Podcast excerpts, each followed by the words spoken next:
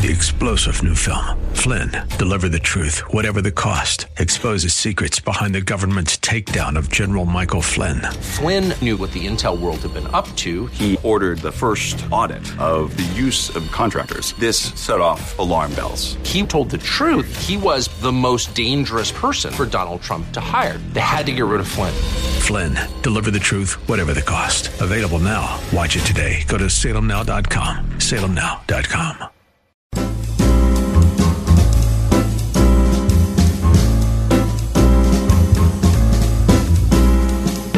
Welcome to another edition of The Ride Home with John and Kathy, live from the Salem Pittsburgh studios. And now, here are your hosts, John Hall and Kathy Emmons. Good afternoon. Thanks for coming along for the Wednesday edition of The Ride Home. Uh, despite what that says, we are not live from the Salem studios. No. We are live from our spare rooms, which is like where most of America is, right? Right. Yeah, it uh the glamour of it were I was there ever glamour in working from home? Well, I don't know.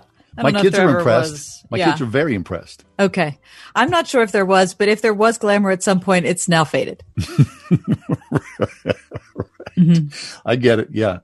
Okay. So, um, thinking about the day ahead and uh, where we are right now, I mean, today's Wednesday of what, March the 98th or something like that. It just feels like It is. It does this- seem like this one month has gone on forever. on we're already listen. We're already in May. I am about two weeks from having to have my entire garden planted, and it's 48 degrees or Yeah, something. that's not going to happen because it's going to snow this weekend. So you just better hold off on that. Doug Oster is going to join us. I think is that tomorrow. I believe. Mm, I think it's So tomorrow. he'll set you straight on on uh, your uh, your garden uh, preparedness. Thank goodness. hmm So uh, listen, um, uh, would you consider yourself, Kath, a a thrifty person? Well, I certainly didn't before this whole experience. Mhm.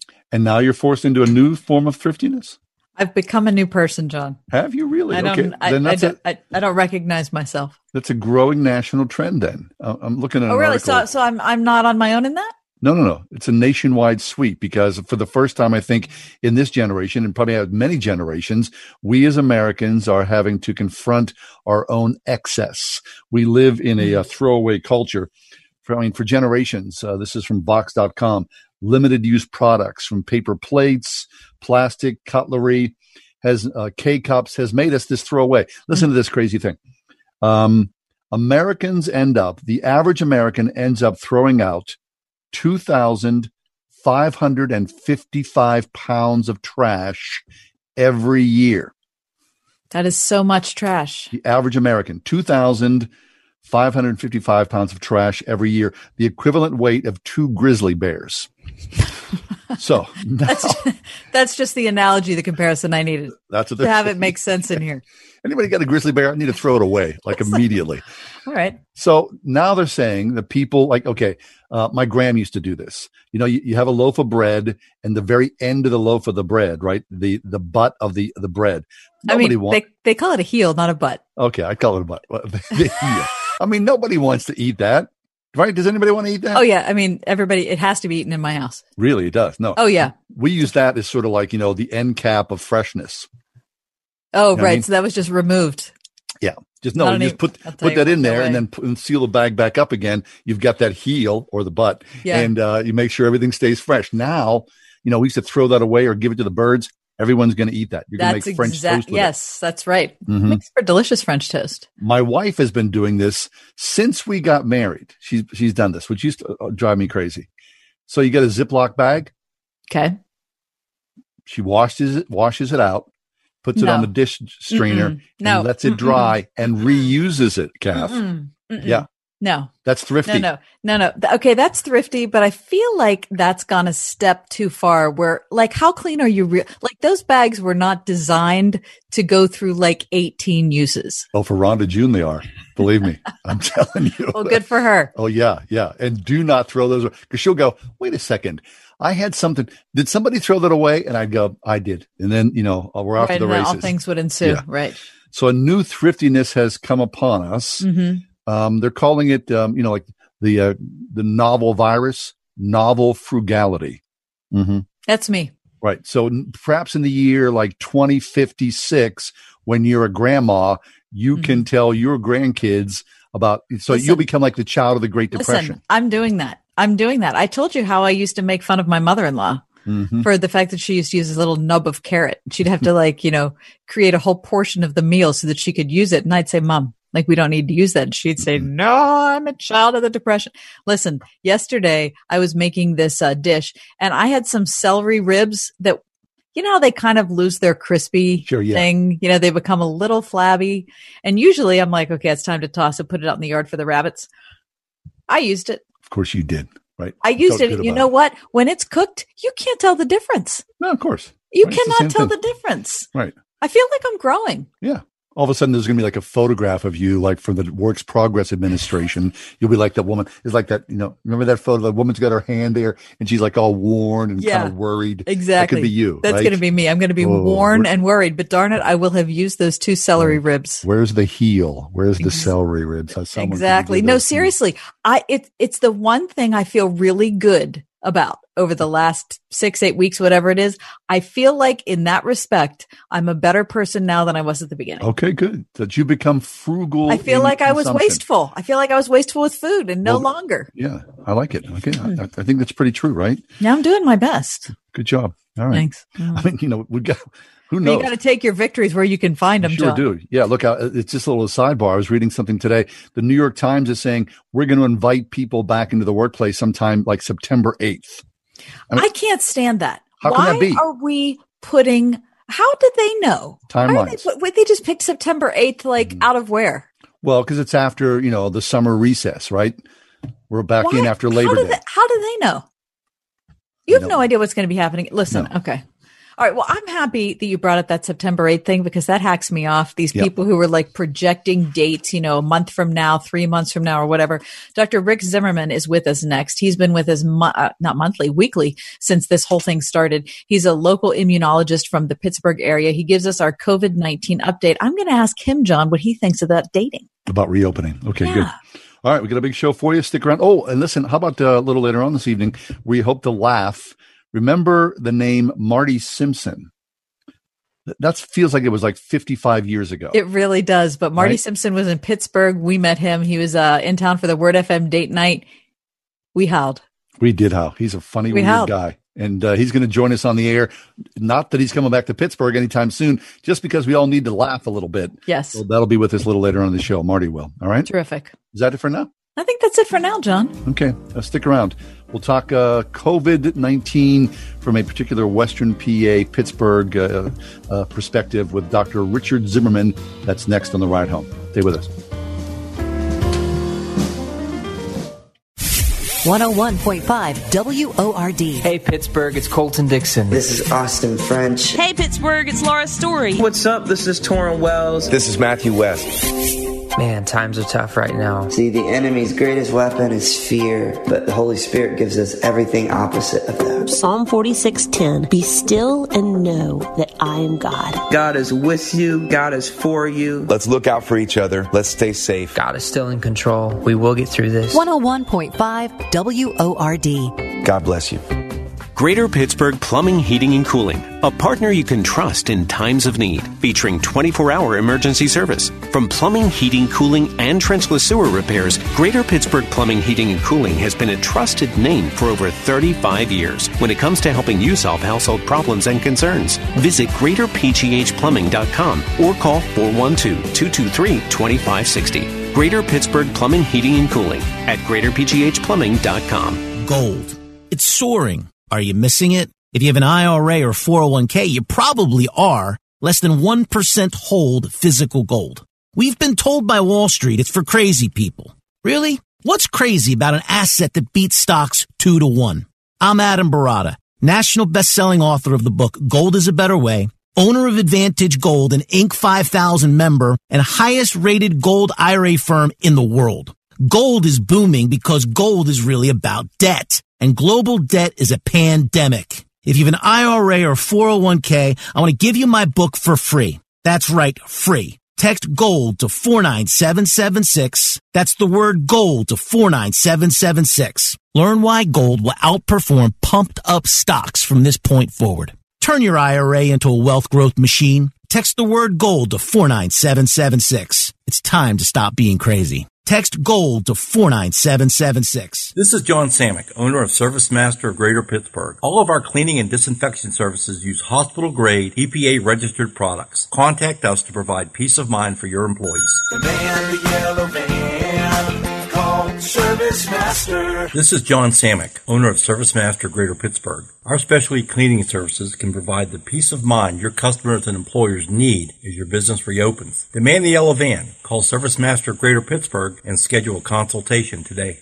If you are a caregiver for a family member or loved one, this is an important message. Excel Home Care will pay you to take care of your family member or loved one. Yes, you heard right. You can actually get paid to provide care for those you love. To learn more, contact XL Home Care today and get started right now. Care and quality when you need it. XL Home Care, 412-212-8950. 412-212-8950. XL Home Care, a help at home company. An indispensable part of our show over the last six or eight weeks has been the presence of Dr. Rick Zimmerman. Rick is a local physician here in Pittsburgh, and he's really helped us to, you know, kind of navigate these choppy waters, information wise and social media wise, kind of trying to separate the rumor from what's actually going on. So let me tell you some more about Dr. Rick. Rick has over 200 publications on vaccines and vaccine preventable diseases. He's led multiple federally funded research projects on vaccines and has practiced part time in the inner city of Pittsburgh for over 25 years at the East Liberty Family Healthcare Center. Rick Zimmerman, welcome back. Hey, it's good to be back with you. Always well, good, I promised that uh, there would be news coming on advances when I think we last talked last week, and indeed that's happened. Uh, Okay. there's been emergency authorization by the Food and Drug Administration of remdesivir, which is a direct acting antiviral that stops the virus from making copies of itself. so we have an advance. That's the good news. But there's always a little detail, isn't there? Yes, I kind yes. of put I kind of put this kind of in a football analogy as this is a field goal. And field goals are good, but they don't necessarily win the game. They sometimes do, but not always. And uh, the reason I say that is remdesivir, the data that we have to date, and there's a good large study of a thousand people that are government funded, it shows that it lowers the time in the hospital from 15 days to 11 days. That is neat, but it's not 15 days to two days. Right. it's 15 to 11, and it reduces the death rate um, in these severely ill people from um, by three four percent, bringing it down from about 12 to eight percent. Again, that's great. That's a big progress, but it's not down to one or two percent. Um, and so, big step forward. Um, the medicine is only available um, for people seriously ill in the hospital. Um, what's really good is it's going to reduce the burden in the hospital for those places that are struggling. I see. Well, Rick, so such as it is, we'll take the silver lining wherever we can find it.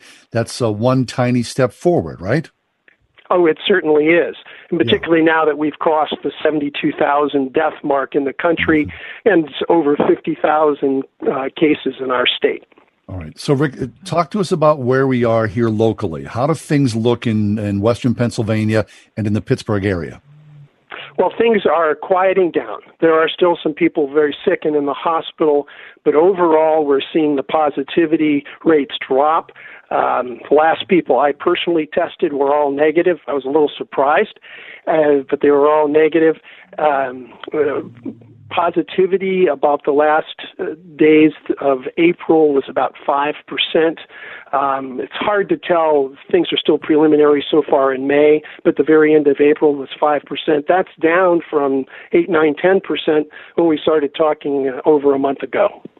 Okay. Now, Rick, you just said that the last people you tested were negative and you were surprised. So does that imply that they were sick with something else that looked like COVID but wasn't? So there's a couple of options. I hope I got good specimens. I'm going to trust that my technique was good. So if my technique was good, either they were past the point where the virus was shed, or um, and so it was due to COVID, but they were far enough in recovery we couldn't find the virus, or they had some other virus. This time of year, there are other viruses that are common and can cause similar pictures. So it's hard for me to know which it is uh, without further testing, but it'd be probably one of the two. Okay.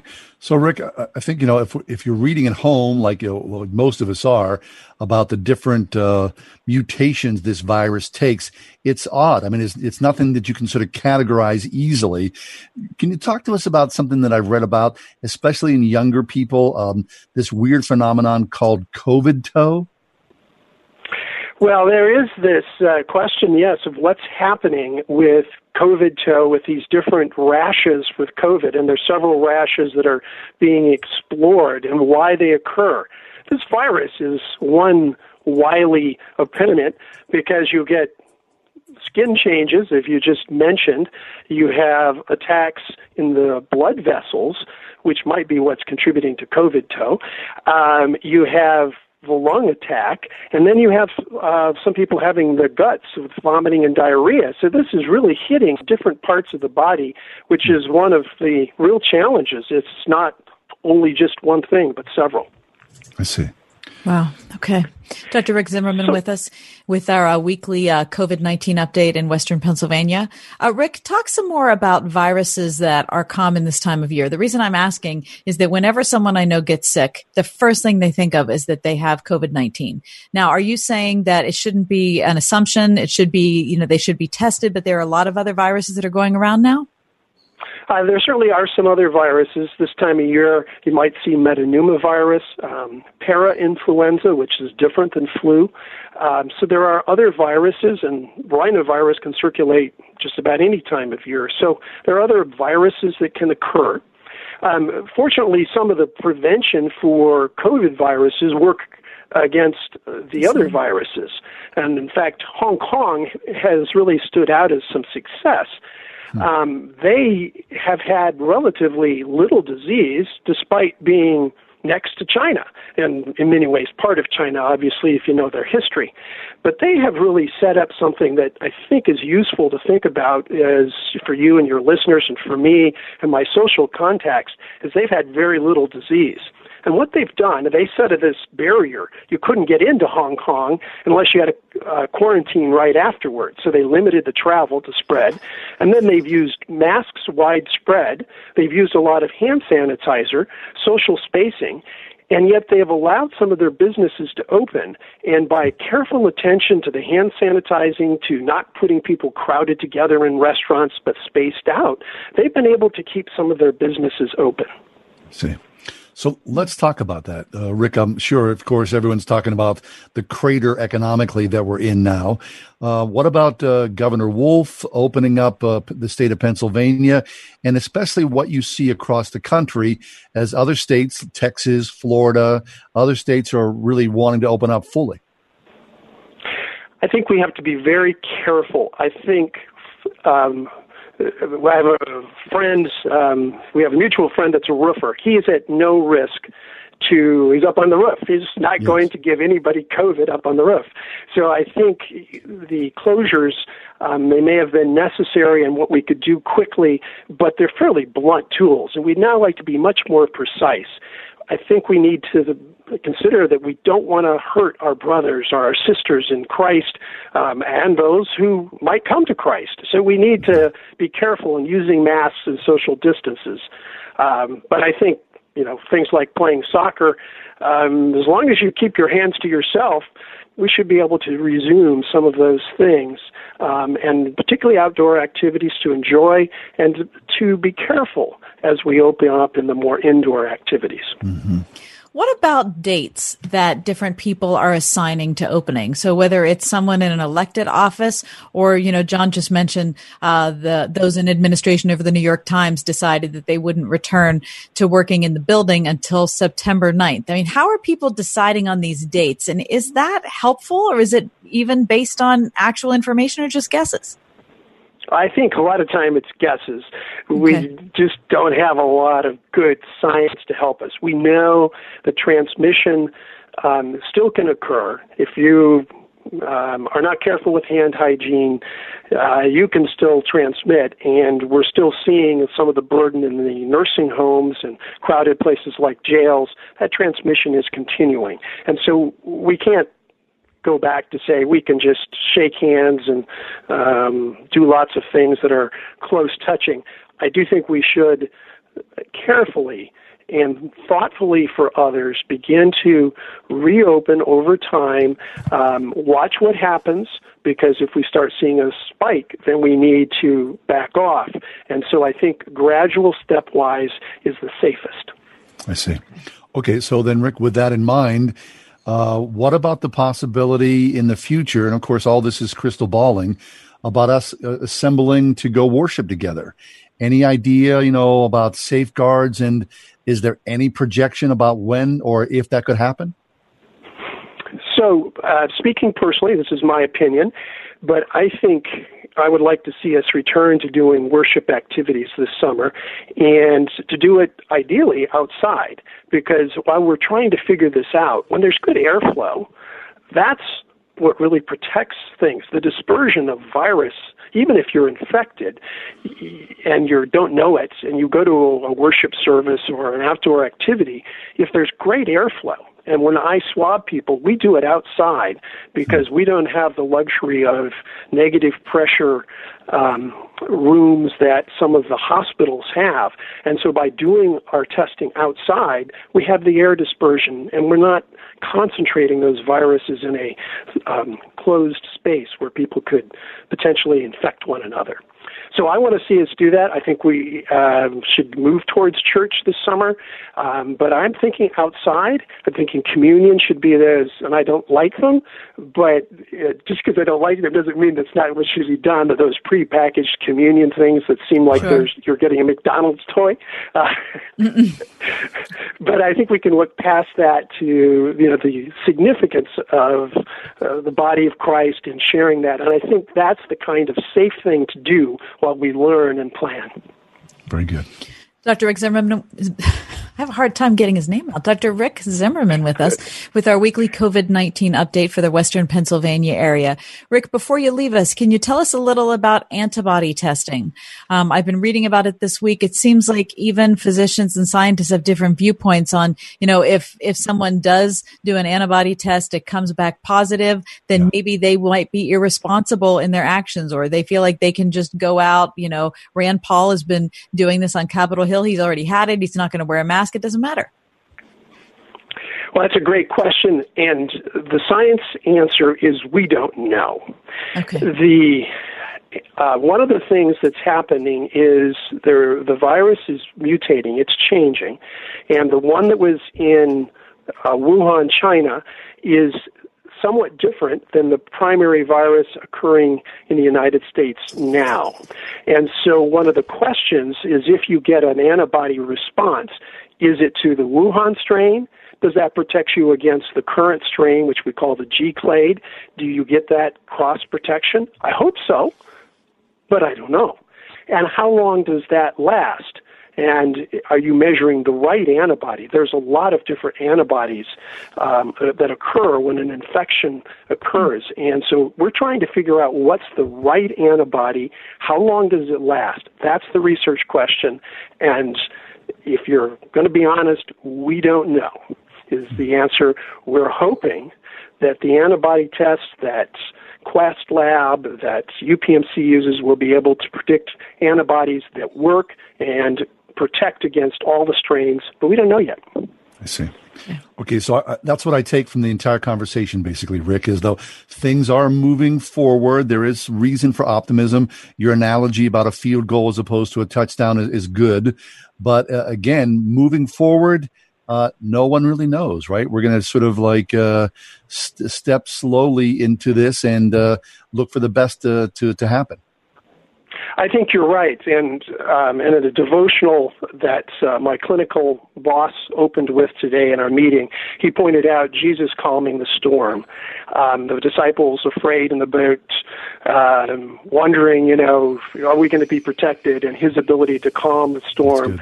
And are we going to have the faith? Uh, we, is my faith uh, like that of the disciples? You know, uh, which is frankly a lot of times more. Lord, save me, uh, and so don't you care when actually we know that He really does. Very Yeah. good.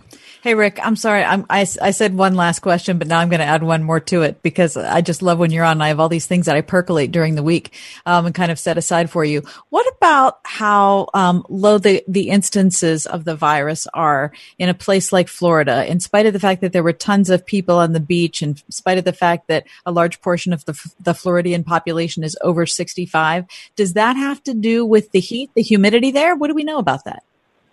Well, I think we're still learning, and the answer may be yes. But we've also had other areas, um, and the exact country um, escapes me on the, on the right on the spot. But there have been other tropical places where it has spread, and Right, so Ecuador is one of them. uh, Yeah. we scratch our heads why in some places, um, and we may find out things. I think we have to be pretty careful until we understand it. Even with flu, which we've studied for decades, we don't understand all the details of why it's a winter virus. Uh, we have a lot of ideas, but we don't have it nailed yet. I see. Okay. Well, Rick, thanks an awful lot. Uh, Kath and I, and certainly all of our listeners, you. appreciate your knowledge and your wisdom as you guide us through these uh, weirdly unusual times. So thank you so much. We appreciate your time. Sure. Have a great day. You as well. Dr. Richard Zimmerman here locally So within the city of Pittsburgh, uh, talking about where we are right now. I guess, and you know, I'll take that analogy, like Oh, you said, you yeah. know, We just field know. goal as opposed to the touchdown, and we are slowly inching Okay. into unknown territory. We'll That's take whatever gains we can see. Right. Hey, some good news. Uh, Elon Musk and his, I don't even know if it's his wife. It's no, his, it's his girlfriend. his girlfriend. Well, they had a baby. The Mhm. bad news is uh, you can't pronounce the baby's name. We'll talk about that next. That is a problem. Greater Pittsburgh Plumbing, Heating, and Cooling, a partner you can trust in times of need, featuring 24 hour emergency service. From plumbing, heating, cooling, and trenchless sewer repairs, Greater Pittsburgh Plumbing, Heating, and Cooling has been a trusted name for over 35 years when it comes to helping you solve household problems and concerns. Visit greaterpghplumbing.com or call 412 223 2560. Greater Pittsburgh Plumbing, Heating, and Cooling at greaterpghplumbing.com. You've all helped build My Pillow into the amazing company that it is today. Now, Mike Lindell, the inventor and CEO of My Pillow, wants to give back to my listeners. You can get great discounts on all My Pillow products if you go to mypillow.com right now and click on the radio listener specials. You're going to see some amazing offers. Right now, My Pillow is offering an exclusive radio special. Today we're offering buy one, get one free on a variety of amazing products, including the Supima My Pillows, My Pillow towels, roll and go anywhere pillows, duvet covers, Giza pillowcase, bolster pillows, and neck pillows. Plus, if you buy Mike Lindell's book, What Are the Odds? From Crack Addict to CEO, you'll get free shipping and a $25 gift card. Just go to mypillow.com, enter promo code WORD, or call 800-391-0954. Be sure to use promo code WORD. My Pillow is answering the call for more face masks as the country continues to deal with a global coronavirus pandemic. They'll be making face masks for hospitals across the country. With all that is going on today regarding the coronavirus, City Mission needs you now more than ever. City Mission has taken precautions to protect its vulnerable resident population. You can help. Any donations you believe will help during this time are greatly appreciated to continue to serve both City Mission residents and our community and keep City Mission doors open. For all the details, please visit citymission.org and please join City Mission in prayer to get through these challenging times. Do you or your business have financial problems? Are you overwhelmed with debt? Then call me, attorney Dennis Spyra at 412 471 7675. My legal practice concentrates on bankruptcy law, debtor rights, and tax matters. I have over 30 years experience as a former United States Department of Justice bankruptcy attorney and lawyer in private practice. I have represented thousands of cases faced with financial problems and lawsuits. Reorganize and get a fresh start. Call 412-471-7675 or visit my website at dennisspyra.com. Car shop from your couch with cars.com. It's never been so easy. Connect with dealers to tour cars virtually, search great prices, and yes, they feature cars ready for home delivery. With over 4 million new and used cars, cars.com has your match. Check out cars.com today. Listen on your smart speaker, the Word FM app at wordfm.com, iHeart, TuneIn, and on radio.com. In the car or at home too at 101.5 WORD FM Pittsburgh.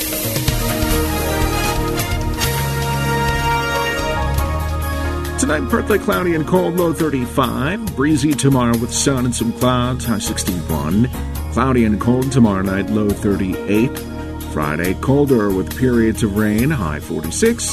Saturday, cloudy, windy, and cold, high 45. Sunday, cool, clouds and sun, high 54. With your AccuWeather forecast, I'm Brian May.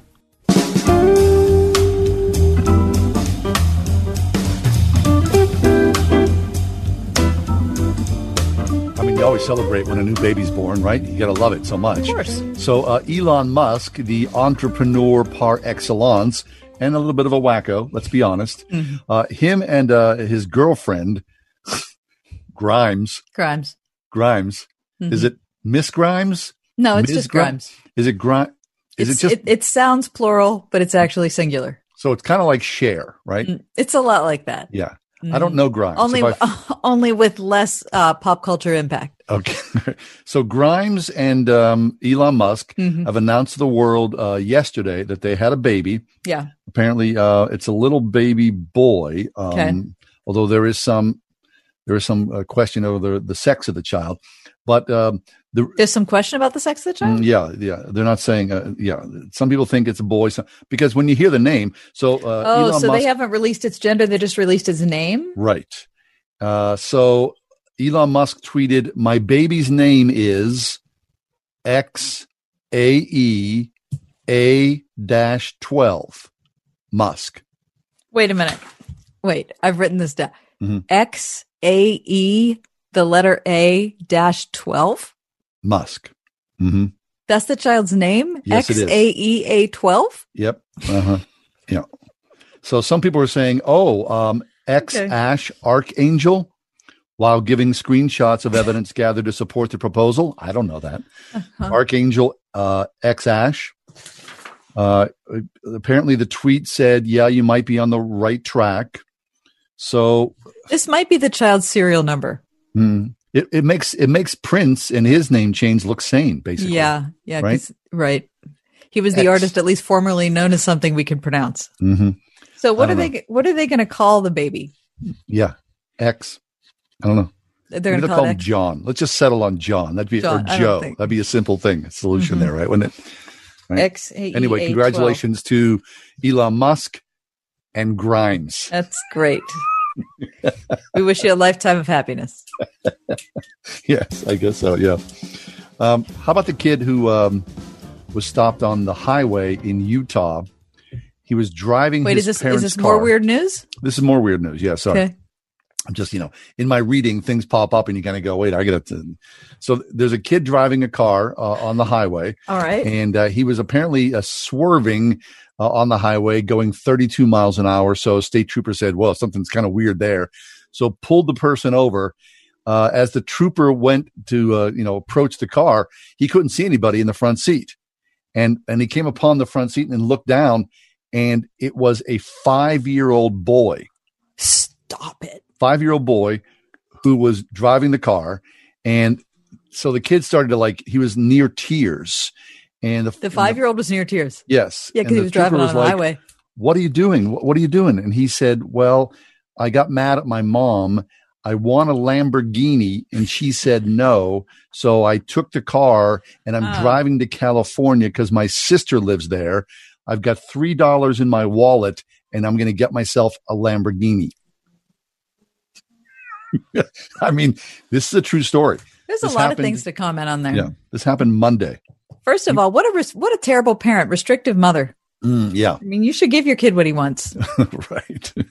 Okay, so he thinks he's going to get a Lamborghini with three dollars. Yep, he's fine. How in the world did he know how to drive a car? Yeah, I have no idea. I mean, the parents have not commented. Of course, it's, you know, they're deciding whether they press child endangerment charges or something like that to Right. the parents. Mhm. Um, they said they have, they had no knowledge he was gone. Apparently both parents were gone from the house and an older sibling was babysitting. You know how Mm. that goes. Yeah. And so the kid was left to his own devices. Right.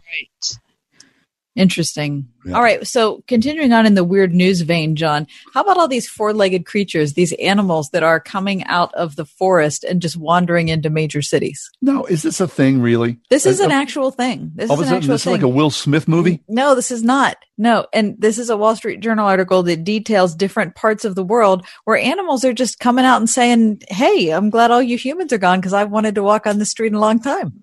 What city is this that it's yeah. so okay. desolate? So, so, uh, the first place talked about here is uh, right outside of Stanford University. yeah. A, uh, a research scientist walked outside after he had finished uh, his uh, daily workout and found a coyote just Hmm. sitting right there in broad daylight. Really? He says typically one of the most touristy places in San Francisco, and there's just a coyote sitting there. No kidding.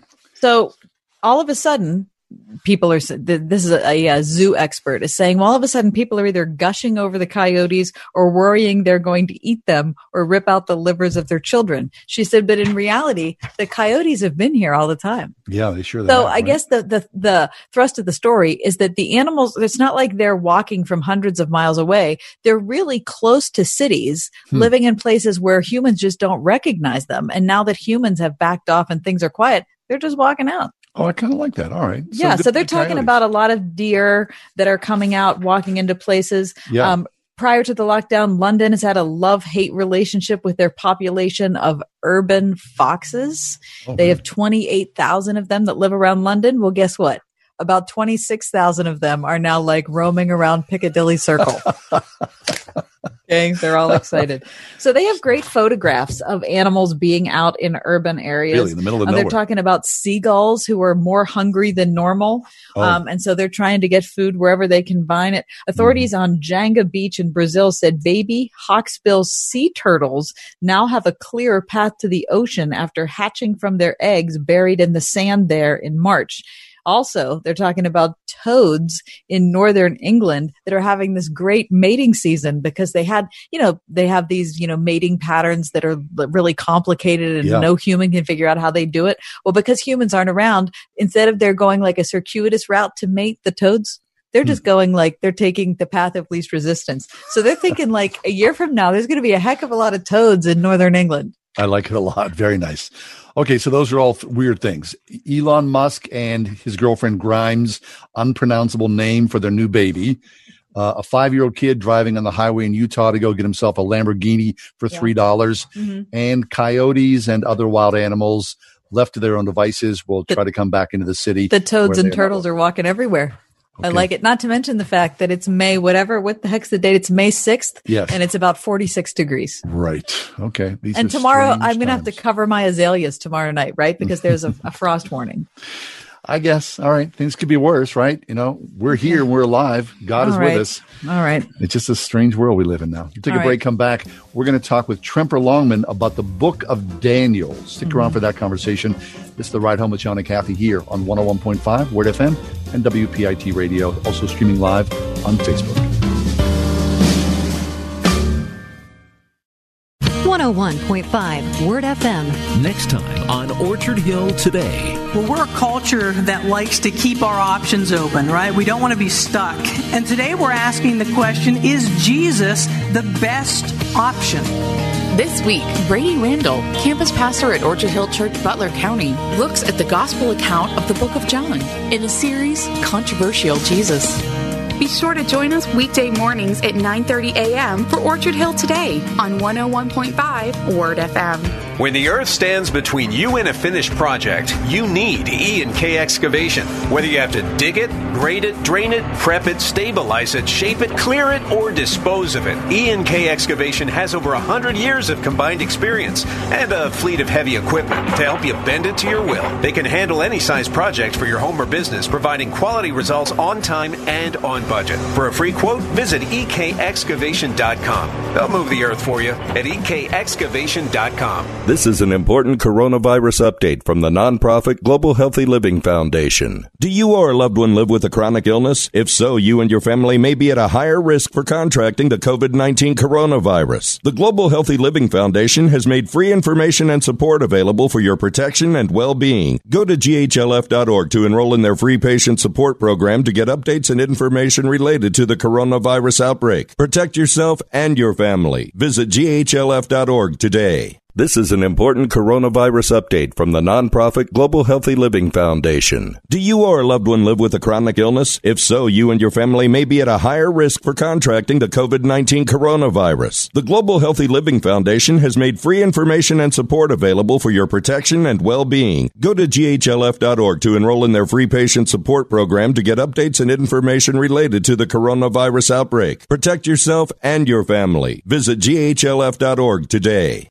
With all that is going on today regarding the coronavirus, City Mission needs you now more than ever. City Mission has taken precautions to protect its vulnerable resident population. You can help. Any donations you believe will help during this time are greatly appreciated to continue to serve both City Mission residents and our community and keep City Mission doors open. For all the details, please visit citymission.org and please join City Mission in prayer to get through these challenging times. Hey, this is Laura Story. Are you ready to deepen your faith on a spectacular week long Alaska cruise? After you prepare your heart with worship led by Michael O'Brien and myself, Alistair Begg will be sharing from God's Word, and together we will renew our vision, purpose, and connection with Christ. We'll let Scripture steer our hearts as we explore God's eternal truths together. Salem Media Group presents the Deeper Faith Alaska Cruise, August 30th through September 6, 2020. Get more details at wordfm.com slash Alaska.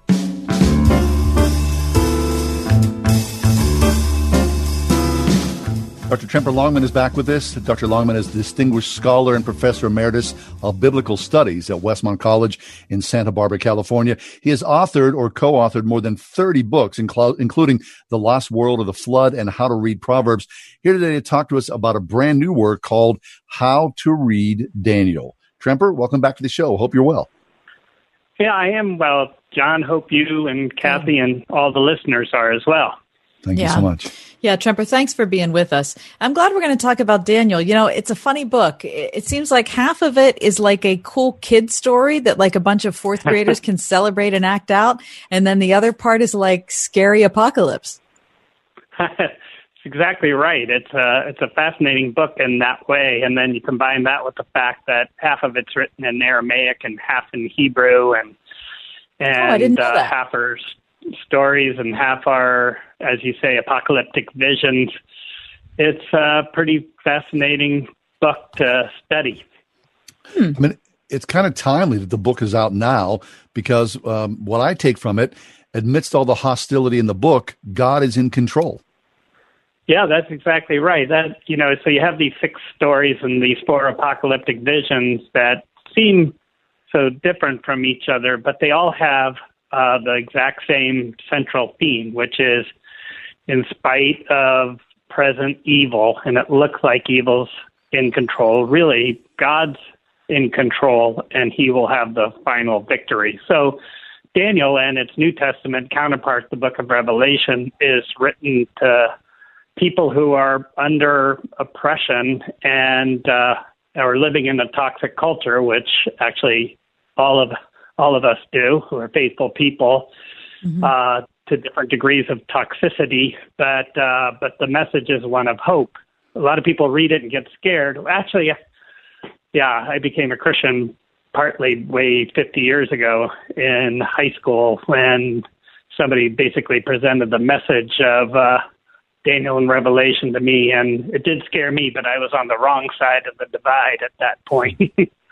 Okay.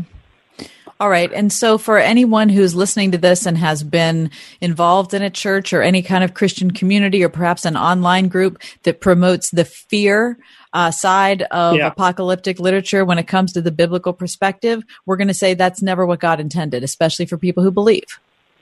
Exactly. It's not not supposed to be scary, and and actually, it's actually more understandable than most people realize.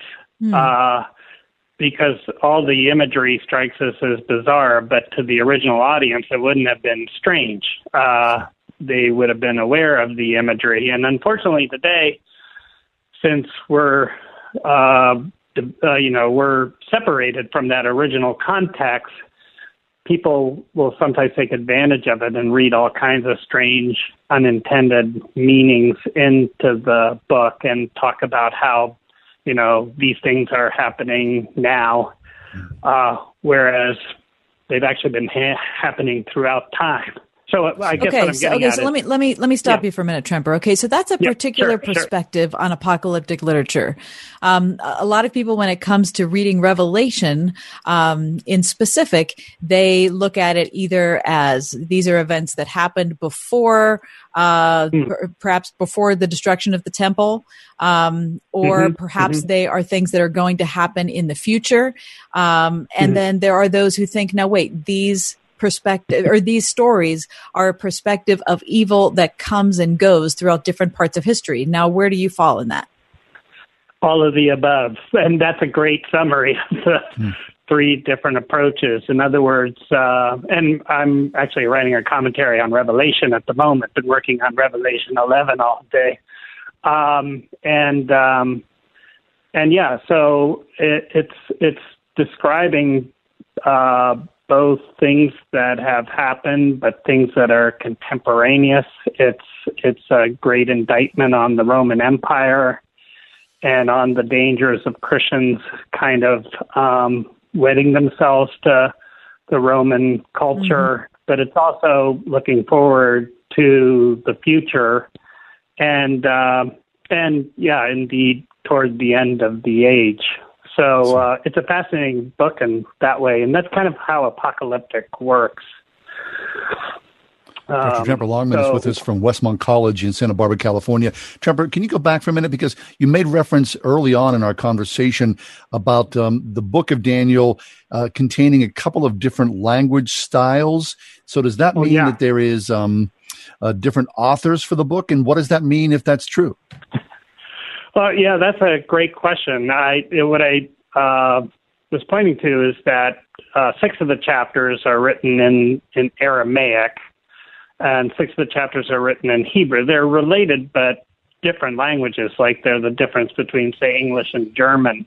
I see. But um, Hebrew, er, er, um, but we don't know exactly, and this is the frustrating thing. We don't know exactly what that means and terms or why eh, because it's interesting because uh, chapter one starts in hebrew one of those stories then in chapter two it goes to aramaic.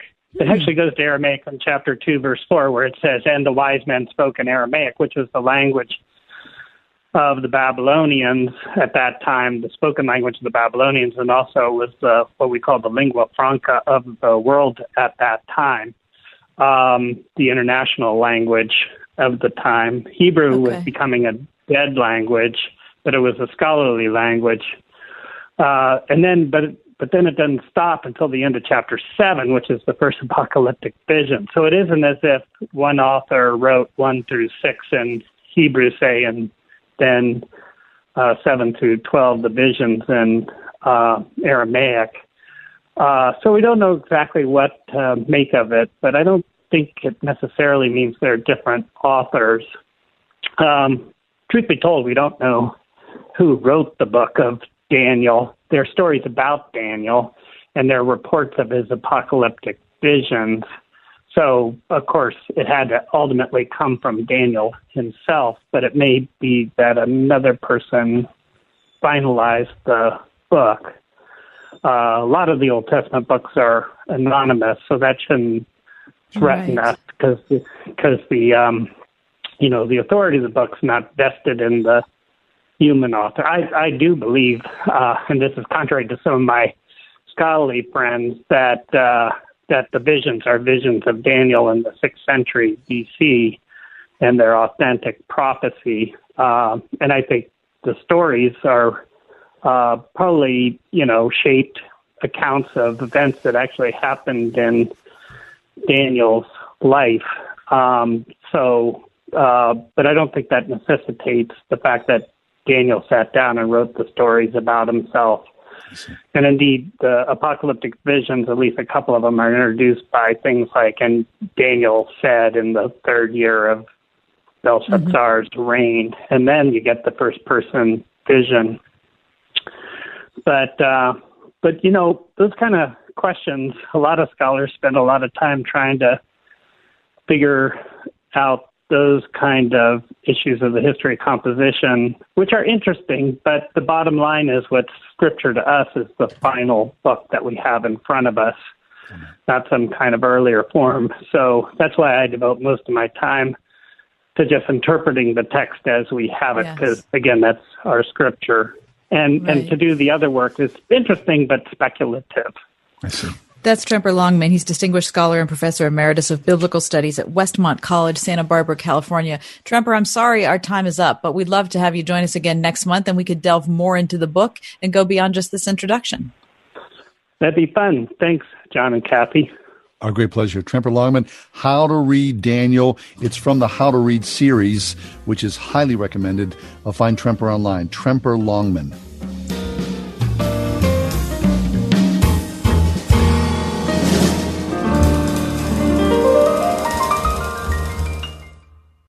Greater Pittsburgh Plumbing, Heating, and Cooling, a partner you can trust in times of need, featuring 24 hour emergency service. From plumbing, heating, cooling, and trenchless sewer repairs, Greater Pittsburgh Plumbing, Heating, and Cooling has been a trusted name for over 35 years when it comes to helping you solve household problems and concerns. Visit greaterpghplumbing.com or call 412 223 2560. Greater Pittsburgh Plumbing, Heating, and Cooling at greaterpghplumbing.com. These are tough times for everyone, so dealing with your timeshare may not be your biggest concern. But when this passes, do you still want a lifetime of payments, fees, and commitments for a timeshare you were misled into buying? Hi, I'm Chuck McDowell, CEO and founder of Wesley Financial Group. Ten years ago, I started the timeshare cancellation industry by exposing the ugly truth about timeshares and giving folks the straight facts. I've been fighting the timeshare giants ever since, so no one knows this industry better than me and my team. Today, we have over 200 employees and have saved our clients an average of $65,000 in lifetime payments. Imagine putting those timeshare dollars back in your pocket. Give my office a call today. I guarantee if we take you as a client, we will cancel your timeshare contract or You'll pay nothing. Call Wesley Financial now for your free information kit. 800 290 7100. That's 800 290 7100. 800 290 7100. Hey, John, have you heard about No Safe Spaces? Oh, yeah. It's the number one political documentary of 2019. And listen, it finished its run after garnering the highest fan rating, 99% at Rotten Tomatoes, but it's been blocked from every streaming service. Oh, don't worry. No Safe Spaces is now available to watch for a limited time only. NoSafeSpaces.com. The discount code for our listeners is SAVE25 for 25% off. Watch the film tonight at NoSafeSpaces.com. This is John Samick, owner of Service Master of Greater Pittsburgh. Our specialty cleaning services can provide the peace of mind your customers and employees need when you reopen your facility. Contact us today. This is John Samick, owner of Service Master of Greater Pittsburgh. We have developed a comprehensive facility reopening guide for businesses preparing to re-enter the workplace. Visit ServiceMasterofGreaterPGH.com to download yours today. Hello, this is Terry Hanna, a host of Christians with Secret Addictions. I'm not a pastor, theologian, therapist, or counselor. I'm a Christian with 26 years of healing for multiple addictions. If you or a loved one are lost in the wilderness of an addiction, we're here for you every Sunday evening at 6:45 p.m. on 101.5 WORD. Why not join us on this spiritual journey to the promised land of healing? Talk to you Sunday.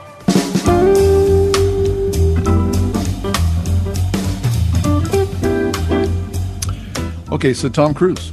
Uh, I mean, I think Tom Cruise is a fine actor. Okay. Uh, his, you know, choice of movies, not necessarily, you know, the Mission Impossible franchise. Oh, I like that. Good job there. I liked Mission Impossible. Yeah, what was that? What, what, was the movie about the um, sports agent? Jerry Maguire. Oh yeah, Jerry Maguire. Hated, That's an excellent film. I hated. You hated that, that film. film. I hated oh, no. it.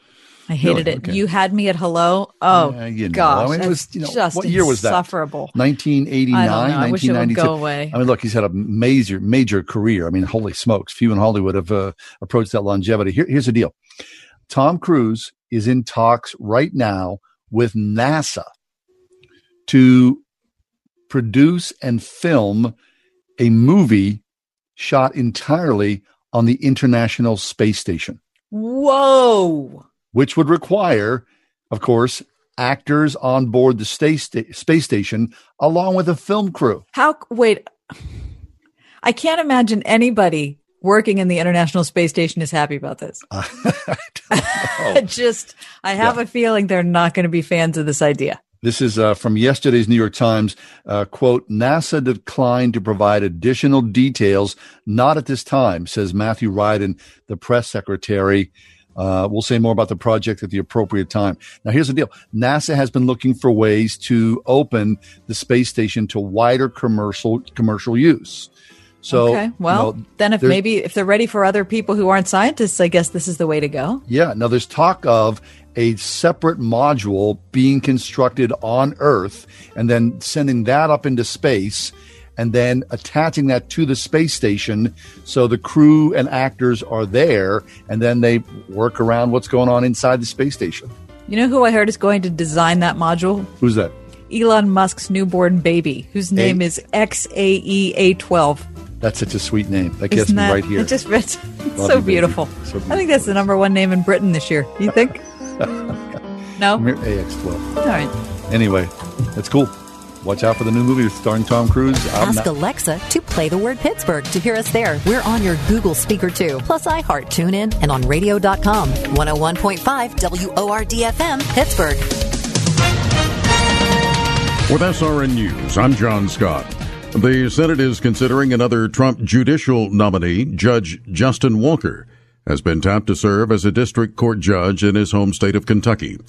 Several U.S. production plants have been temporarily shuttered, and that has led to meat shortages, with Wendy's pulling burgers off its menus and Costco limiting pork sales. Fake meat companies, meanwhile, are making their moves to capture some of those lost sales. Uber is cutting some 3,700 full-time workers and its CEO will give up his base salary, with the nation largely still in lockdown.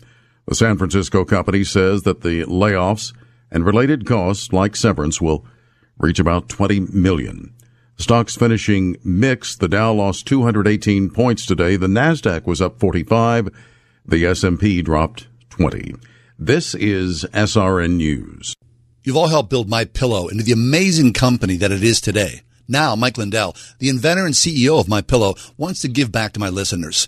You can get great discounts on all My Pillow products if you go to mypillow.com right now and click on the radio listener specials. You're going to see some amazing offers. Right now, My Pillow is offering an exclusive radio special. Today we're offering buy one, get one free on a variety of amazing products, including the Supima My Pillows, My Pillow towels, roll and go anywhere pillows, duvet covers, Giza pillowcase, bolster pillows, and neck pillows. Plus, if you buy Mike Lindell's book, What Are the Odds? From Crack Addict to CEO, you'll get free shipping and a $25 gift card. Just go to mypillow.com, enter promo code WORD, or call 800-391-0954. Be sure to use promo code WORD. My Pillow is answering the call for more face masks as the country continues to deal with a global coronavirus pandemic. They'll be making face masks for hospitals across the country. You know, spring cleaning doesn't just mean the deep clean you do around the house once a year. You may want to do some tidying up for your business's digital marketing, and Salem Surround can help. We give you all the right tools to surround your target audience and turn website visitors into website leads. Contact Salem Surround for a free evaluation of your digital presence and learn how to get your advertising message in front of today's consumers. Learn more at surroundpittsburgh.com. Surroundpittsburgh.com connecting you with new customers.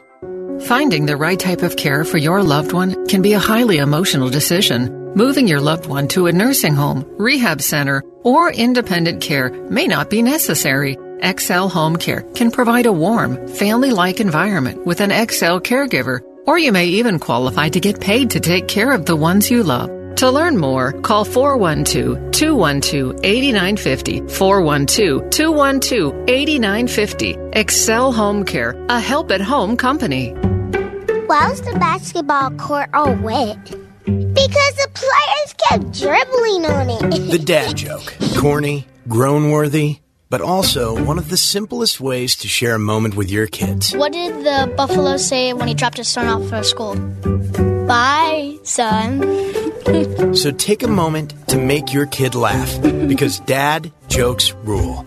Make your kid laugh today. Go to fatherhood.gov. Brought to you by the U.S. Department of Health and Human Services and the Ad Council. Pandemic, market drops, elections. Don't let the noise and fear distract you. Where do you go for clarity in uncertain times? For experienced advice on planning for retirement, tune in right here Saturday morning at 10 for your retirement blueprint with Kurt Kenotic and Ethan Lane. Or call Accurate Solutions Group now for help navigating these unprecedented times. 412 515 3355. Investment advisory services are offered through ASG Investment Management LLC, a registered investment advisory firm.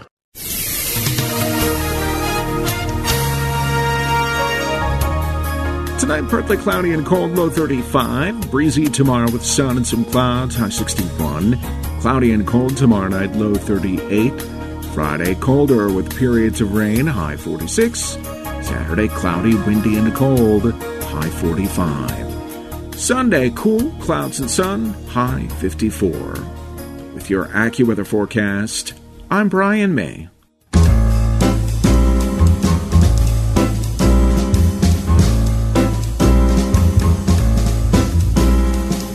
Welcome to another edition of The Ride Home with John and Kathy, live from the Salem Pittsburgh studios. And now, here are your hosts, John Hall and Kathy Emmons. Hey, good afternoon. Thanks for coming along. The five o'clock hour of the Wednesday edition of The Ride Home. We are streaming on Facebook. You can see our mugs if you're curious what the heck we look like. But in the meantime, we're very happy to be on uh, terrestrial radio on 101.5 Word FM. Of course, you know that if you tuned in. So it's like, a, right. what? Exactly. what? Is A weird that the surprise. station I am on? Also, bad. John, on uh, 730 AM WPIT. Oh, yeah, we love 96.5 FM. We got three stations going now. Very nice.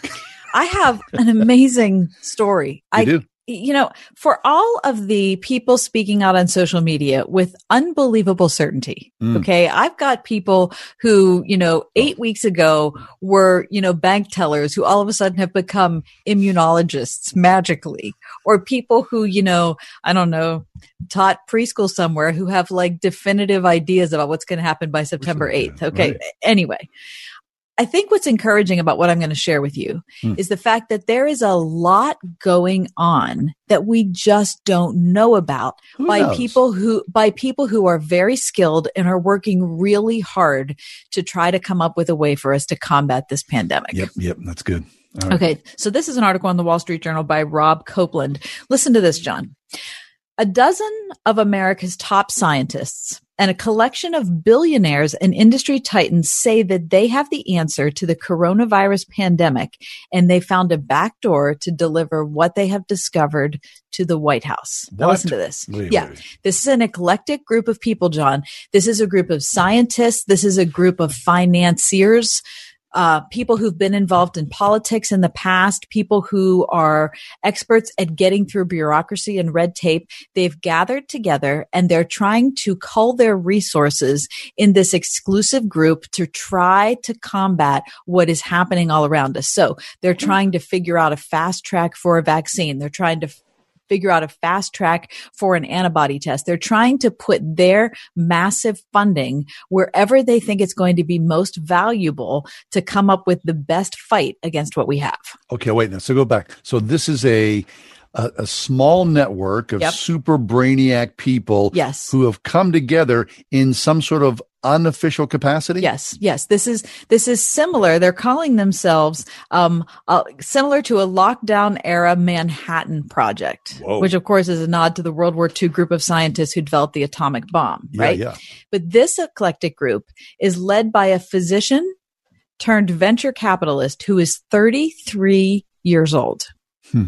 His name is Tom Cahill. He lives in a one bedroom rental near Fenway Park in Boston. He owns just one suit. Okay. I love it. He loves being at home, but he has enough connections to influence governmental decisions in the war we're all fighting against COVID 19. Okay. Hmm. So here's the thing. They call themselves scientists to stop COVID 19, and they include, are you ready, John? Yeah. Chemical biologists, an immunobiologist, a neurobiologist, a chronobiologist. I don't even know what that means. An oncologist, a gastroenterologist, an epidemiologist, and a nuclear scientist. One of the scientists who's at the center of the project, who is biologist Michael Rosbash, who won the 2017 Nobel Prize, said, quote, there's no question in this group, I am the least qualified. a guy who won the Nobel Prize, the least right. qualified guy. Right. Okay. So now, prior to this article in the Wall Street Journal, I've not read anything about this group. Okay.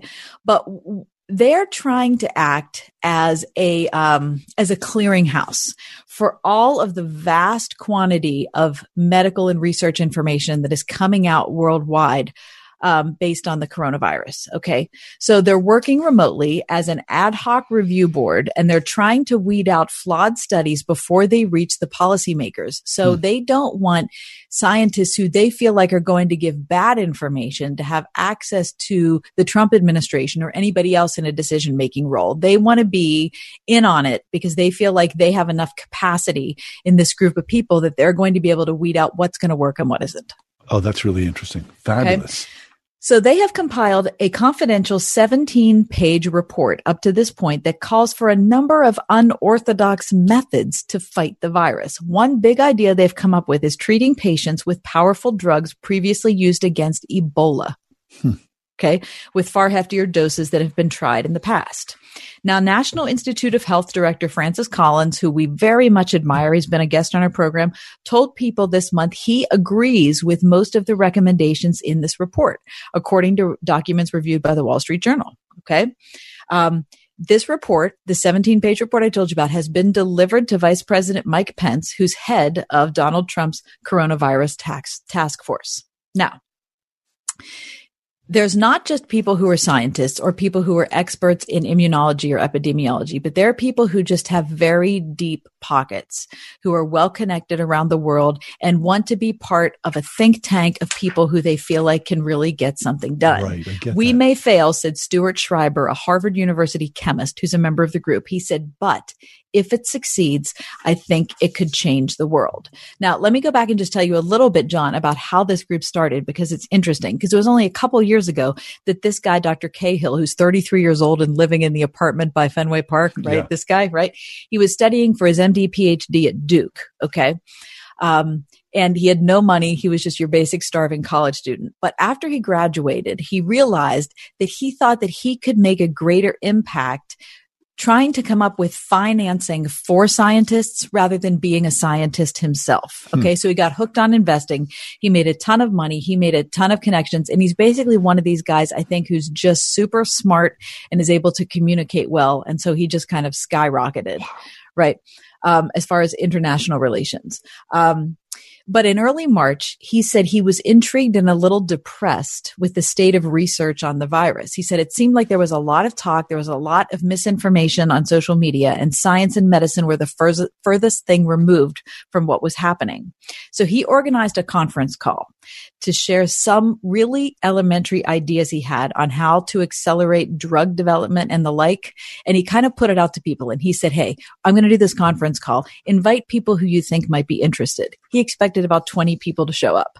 But when he went to dial into his own meeting, he was rejected because the call had reached capacity. Whoa. Okay. There were over 200 people who were on the call, who were all interested in some type of different perspective on what was happening. Wow. And people who were in the private sector who thought they had something to offer, but didn't have any access to the coronavirus task force I that the president sure, has sure, established. Yeah. Okay. So anyway, they talked for an hour. He hung up and he found his email box after that meeting full of hundreds of ideas, hundreds of ideas. So what he's been doing is trying to utilize this group to come up with the best ideas and to pursue them and to get people who are willing to fund them. So this is not going to come from taxpayer dollars. This is going to come from private people I who see. say, no, no, no, I want to be part of the solution. Now, hmm. much of the early work involved divvying up hundreds of scientific papers on the crisis from around the world. So these scientists separated, you know, they're each in their own home, right? And they blazed through as many as 20 100 page papers a day, about 10 times the pace they would in their normal jobs. They've been gathering on video conferences. They say they're kind of driving themselves crazy. Some of them aren't sleeping very much. Some of them are like existing on dubious diets because they're so consumed with trying to come up with a solution to this problem.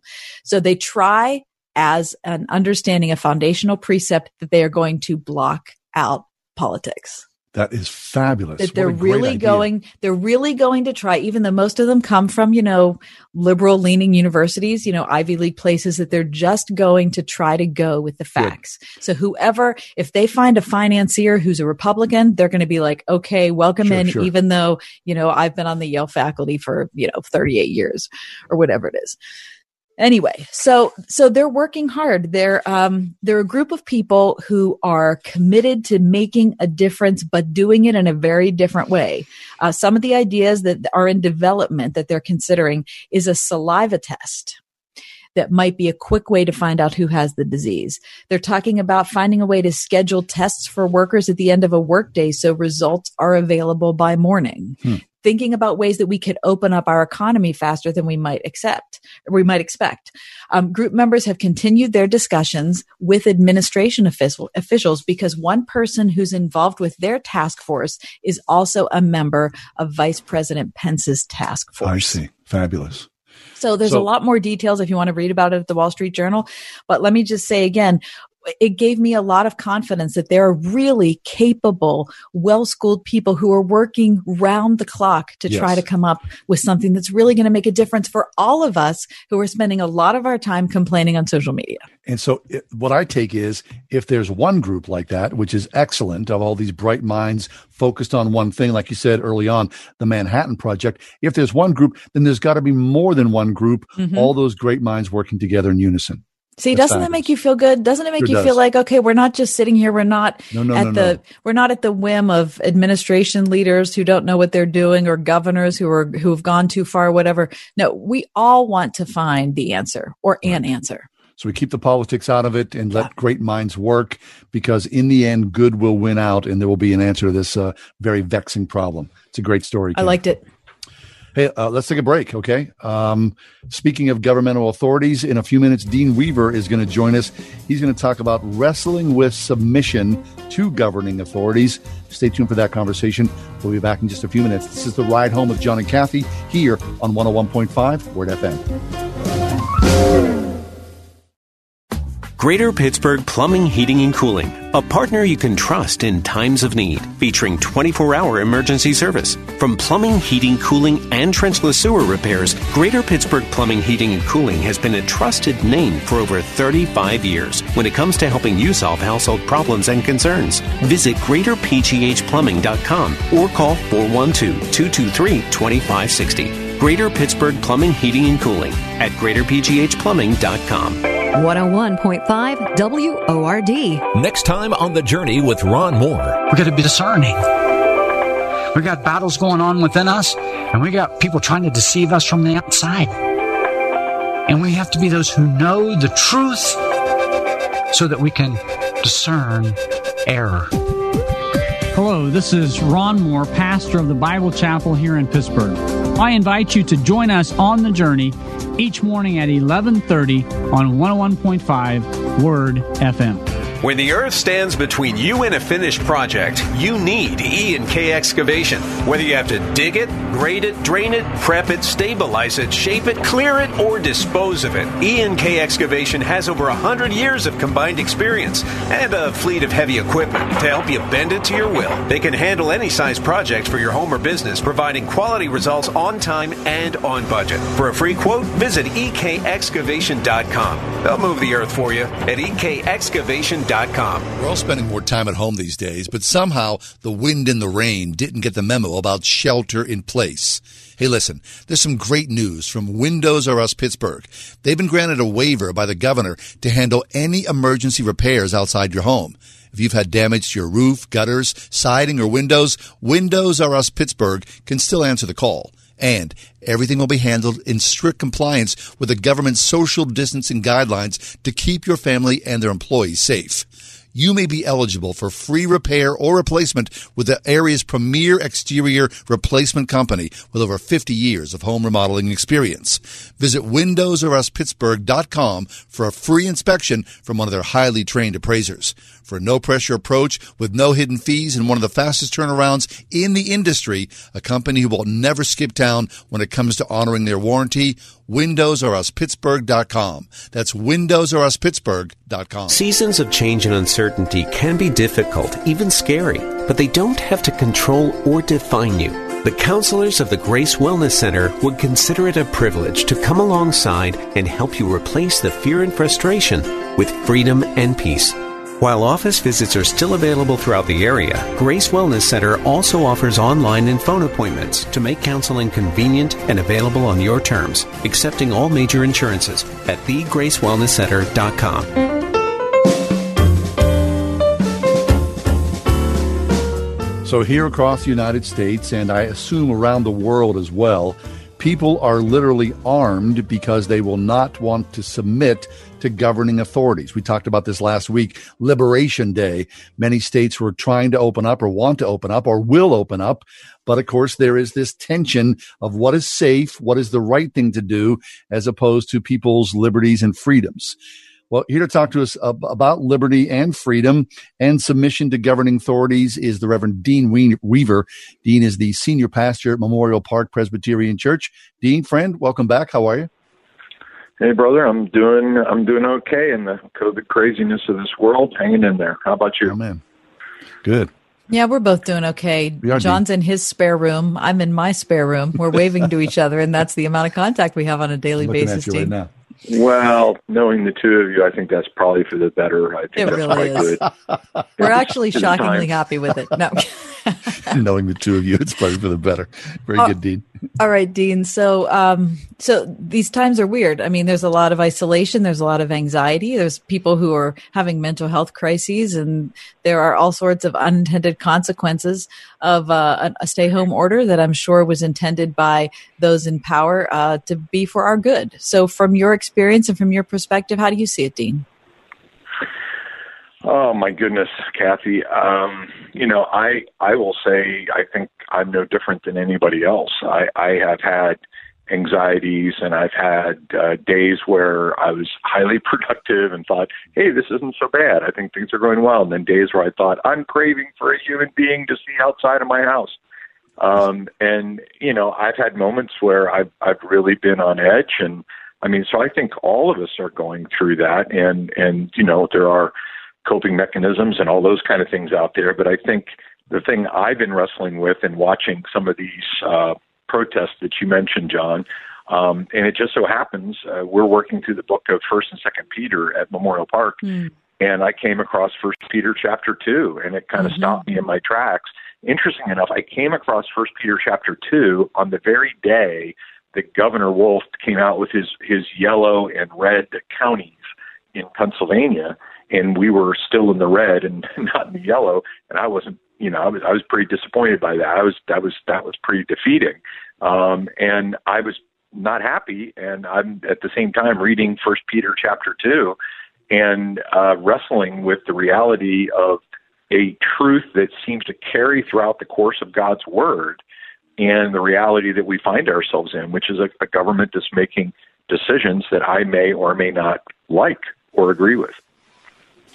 Okay, so your an- analysis from your living room is very similar to my analysis from my living room. Is right. We're we're we're getting limited information. We're not decision makers ourselves. We're either watching, you know, TV news or getting our news from the internet or radio or whatever it is, and we're filtering it through our own perspective.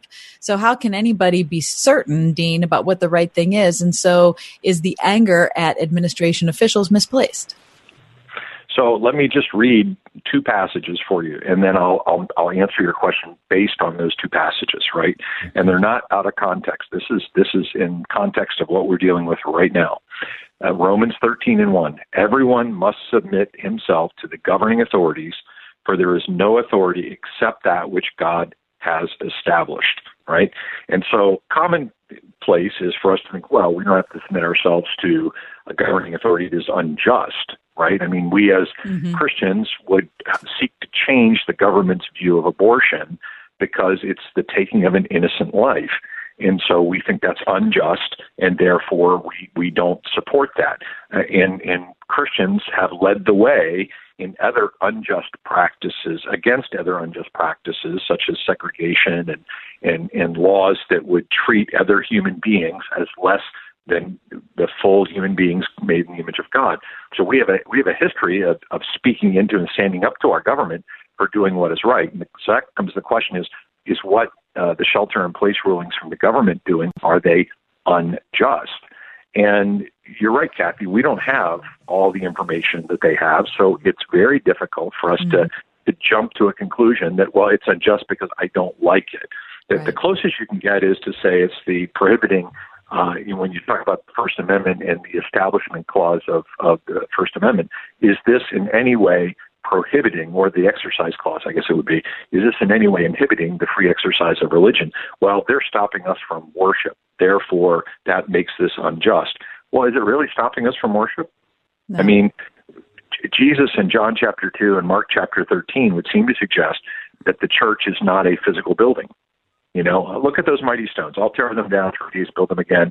They're like, what, what, what? And he's like, no, my body is the presence of God. And then, of course, the Apostle Paul says, you're not your own, you are bought with your price. Your bodies are a temple of the Holy Spirit. So, in other words, the physical structures which we have built and invested in, which we love very dearly, are not the church. Mm-hmm. And, and, and to say that we're not worshiping because we're not in those buildings, that can't be right. That that, that can't be biblically correct. There, there's no warrant to say that that is correct. So we're worshiping. It's not the way we're used to worshiping. It's not the way I would like to worship necessarily. But you know, we're, we're probably reaching three and four times the number of people on a Sunday morning online than we were reaching in our sanctuary before, yes. and we're still worshiping. Mm-hmm. And it, it it's it's it's not the way I would wish to or choose to worship, and hopefully one day soon we'll get back to doing it in person again. But it hasn't stopped us from. You can't stop the spirit of God, and mm-hmm. man can't do that if they try. So we're still worshiping. We're just not worshiping the way we would like.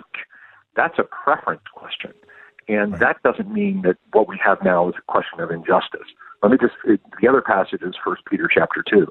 Submit yourself to the Lord's sake for every authority instituted among men, whether to the king or the supreme authority or the governors who are sent by him to punish those who do wrong and to commend those who do right. And here's the reason. Verse 15. For it is God's will that by doing good you should silence the ignorant talk of foolish men. The reason why we submit to the governing authorities right now is to silence the talk of ignorant men by mm-hmm. doing what is right. When we don't do that, we're not coming off as being righteous. We come off as being self righteous. And the, the, the world that's looking at us sees us um, not as, as holy and righteous and godly. They see us as wanting to get our way and stomping our feet and getting angry. And I'm not sure that getting angry during a time like this is a right response of the Spirit. Um, so I, I haven't seen the evidence yet to suggest that what the government is doing is unjust. And until that kind of evidence is pre- presented in a way that is kind of uniformly agreed to by the Christian body, and we all accept, oh, yes, abortion is wrong. Oh, yes, we believe that discrimination is wrong. Oh, yes, we agree that slavery is wrong. Until we come to that consensus that we have a, an unjust action on the part of the government, not just our opinion, um, but but a, but a consensus that this is unjust, which we have no evidence to suggest that, and we're left with what Romans 13, 1 Peter 2, and other places in the Bible that tell us we are to submit, submit. so that mm-hmm. we can have a, a, a, a winsome witness in the our community. But mm-hmm. the problem here is not just submission to the government authorities, because when you go from 1 Peter 2 to 1 Peter 3, now we've got to submit to each other. Oh my goodness. Now I have to submit to you, uh, and you have to submit to me um, Ephesians 5 and verse 21. It, that's just brutal. Oh my goodness. And that gets at the core of the problem, doesn't it?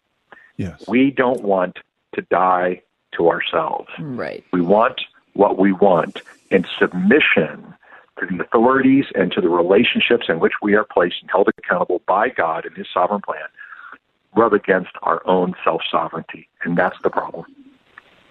Reverend Dean Weaver is with us, Memorial Park Presbyterian Church.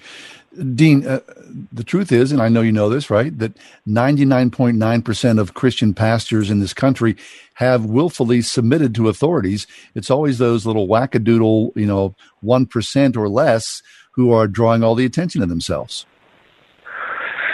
Well, and and you know, I can't, uh, you know, counseling 101, John, is I can't be responsible for anybody's actions but my own.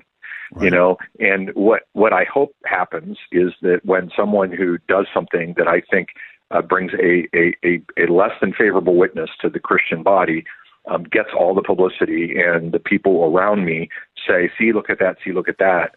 I say, "Well, I see that too, and I agree with you. I think that's wrong." They say, "What? You're a Christian and you're siding with me? I'm a pagan." You say, "Yes, I I agree with the pagans. Jesus spent a lot of time with pagans. Um, I I I agree with you. I think what they're doing is wrong. It it actually." While it seems on its face to be, you know, undercutting us and, and all of those kind of things, uh, God's greater plan is such that it actually can create an open door of opportunity for us to talk about people uh, to people about what we actually believe. And and so while that bugs me uh, when someone does something wackadoo, rather than getting angry about them because I think they're wrong, I say, well, okay, Lord, where's the opportunity here for me to take that which the uh, maybe the enemy went for evil and to use it for good? Mm-hmm. Amen. The Reverend Dr. Dean Weaver is with us, Senior Pastor of Memorial Park Evangelical Presbyterian Church in the Allison Park section of the city of Pittsburgh. Actually, it's not the city of Pittsburgh. It's outside the uh, limits of the city of Pittsburgh, but in Allegheny County. Um, Dean, you know, John brought up the question about pastors. And of course, that's, you know, a valid thing to talk about because, as and you said, the loudest pastors are the ones that are going to make the news. But I think that there is a problem with Christians on social media. It's not the first time we've ever talked about it, certainly not the first time you've thought about it. But I think we all have a responsibility in our spheres of influence. It's not just pastors that need to be careful about what we're saying. Well, and you know what? This we all know that social media opens up all, a, a real can of worms in terms of a herd mentality, right? Yeah. Um, uh, that's one of the things I'm really struggling with, Kathy, in this environment is doing pastoral care, doing discipleship, leading meetings, and not doing them in person. I mean, God bless Zoom, but it has real limitations. Right. Um, you know, I would much rather be in the studio um, having fun with the two of you yeah. and talking while we're on Sure. commercials than doing it this way. The, the, the loss of incarnation cannot be overstated here. And I think what happens in, you know, just like the miscommunications that happen in emails where you can't see facial expressions. And we know that Right. more than 80% of communication is nonverbal, right? So I can't see your body language. I can't see your facial expressions. I can't tell whether you're kidding or joking or, you know, all of that kind of stuff that leads to all the um, uh, miscommunications and misunderstandings. You know, add that times social media thousands, and you just have this cataclysmic, chaotic um, kind of herd mentality that, you know, it, it's more harmful than helpful. I mean, there's a lot of good things that can be done in social media, and all of us have had to pivot on a dime to to turn our ministries online. I mean, and those of us who weren't there got there quick, um, and we had to do that. So there's a lot of good in that. But boy, the Roman road not only carries the gospel to the ends of the earth, but it carries the Roman army uh, to enforce their version of peace. And most technologies are for good and for bad. It's the question of, you know, how are we going to use them to glorify God or not? And there's a lot of well intended people who are asserting their own self righteousness more than God's righteousness on social media. That's well said. Dean, thanks an awful lot. That's very well said. We appreciate that. I mean, to think we're in the midst of all this, and so who do we submit to? I mean, it's not the government; it is Jesus Christ, and uh, we uh, we're grateful for that reminder. So thanks again. We miss you, and we hope soon we're back in the studio with you. I look forward to that. Thanks, guys. Our great pleasure. Thank you. Dean Weaver, he's the senior pastor at Memorial Park Presbyterian Evangelical Church in Allison Park. Hey, you know what? He's a new grandpa. Oh, that's right. He is. He has a new little grandbaby. Good job, Dean. T- take a break. Come back. Uh, celebrity birthdays. I mean, Celebrity birthdays. Let's do all it. right, sure. Yeah. Okay. Happy birthday. Hey, folks, this is John Hall. Like you, I'm confined to my home, spending time with my family. And one thing we enjoy right now is watching uplifting movies that affirm our faith. With all the choices, what can you watch? I have the answer. Introducing Patterns of Evidence, The Exodus, a documentary which presents convincing evidence that the biblical account of the Exodus is true. Investigative filmmaker Tim Mahoney journeyed to Egypt, Israel, and throughout the world to search for answers to one very important question. Did the stories, like Exodus as written in the Bible, really happen? The result of his investigation are monumental. Right now, you can watch Patterns of Evidence, the Exodus at home. Go to patternsofevidence.com. That's patternsofevidence.com. Immediately following the movie, a panel moderated by Gretchen Carlson and featuring Dennis Prager, Eric Metaxas, and Anne Graham Lotz will provide further insight and commentary on the film. Watch Patterns of Evidence, The Exodus, and others in this series. Go to patternsofevidence.com. That's patternsofevidence.com. I get this warm feeling every single time we have special needs patients in our office. Their needs are not that different from anybody else. Spending the time with that patient is very rewarding to me. Exceptional dentistry meets compassionate care at stockfamilydentistry.com. If you have a child, no matter what the age, unless you've homeschooled in the past, chances are your child right now is involved in some form of online learning. Well, here's the deal. Successful learning takes more than two computers. Both of Kath and I's kids go to Grove City College. And so we see firsthand the nature of what quality online education is. In these strange times, not the best way to go about learning, but making the best of an odd situation. That's Grove City College. Kath? I think one of the things that I've been so impressed by and thankful for, John, is the fact that the personalized approach and the personal relationships were already in place before all of this hit. So it wasn't like the professors had to you know, figure out who the students were and boy, I got to make sure that I can come up with some kind of like interpersonal approach to them. No, that was already happening. And so when that's, you know, when they have history in that regard and then something like this emergency hits and they have to move to a different mode. It's awkward. It's weird. It takes a lot of adjustment, but really the relationship is already present. One day soon, hopefully, this will all be over and kids will be back in school. We would encourage you to check out online Grove City College, its beautiful campus, but even more so, a Christ centered education from men and women who love to teach, love to learn. Look online, Grove City College. Are everywhere. On your radio at 101.5 WORD FM Pittsburgh, at wordfm.com, the Word FM mobile app, iHeart, TuneIn, and at radio.com.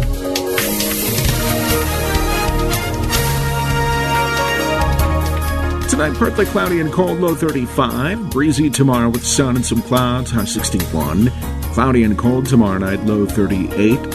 Friday, colder with periods of rain, high 46. Saturday, cloudy, windy, and cold, high 45. Sunday, cool, clouds and sun, high 54.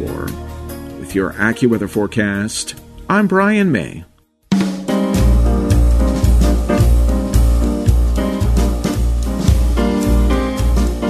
Well, uh, we do this from time to time where it's some celebrity's birthday, right?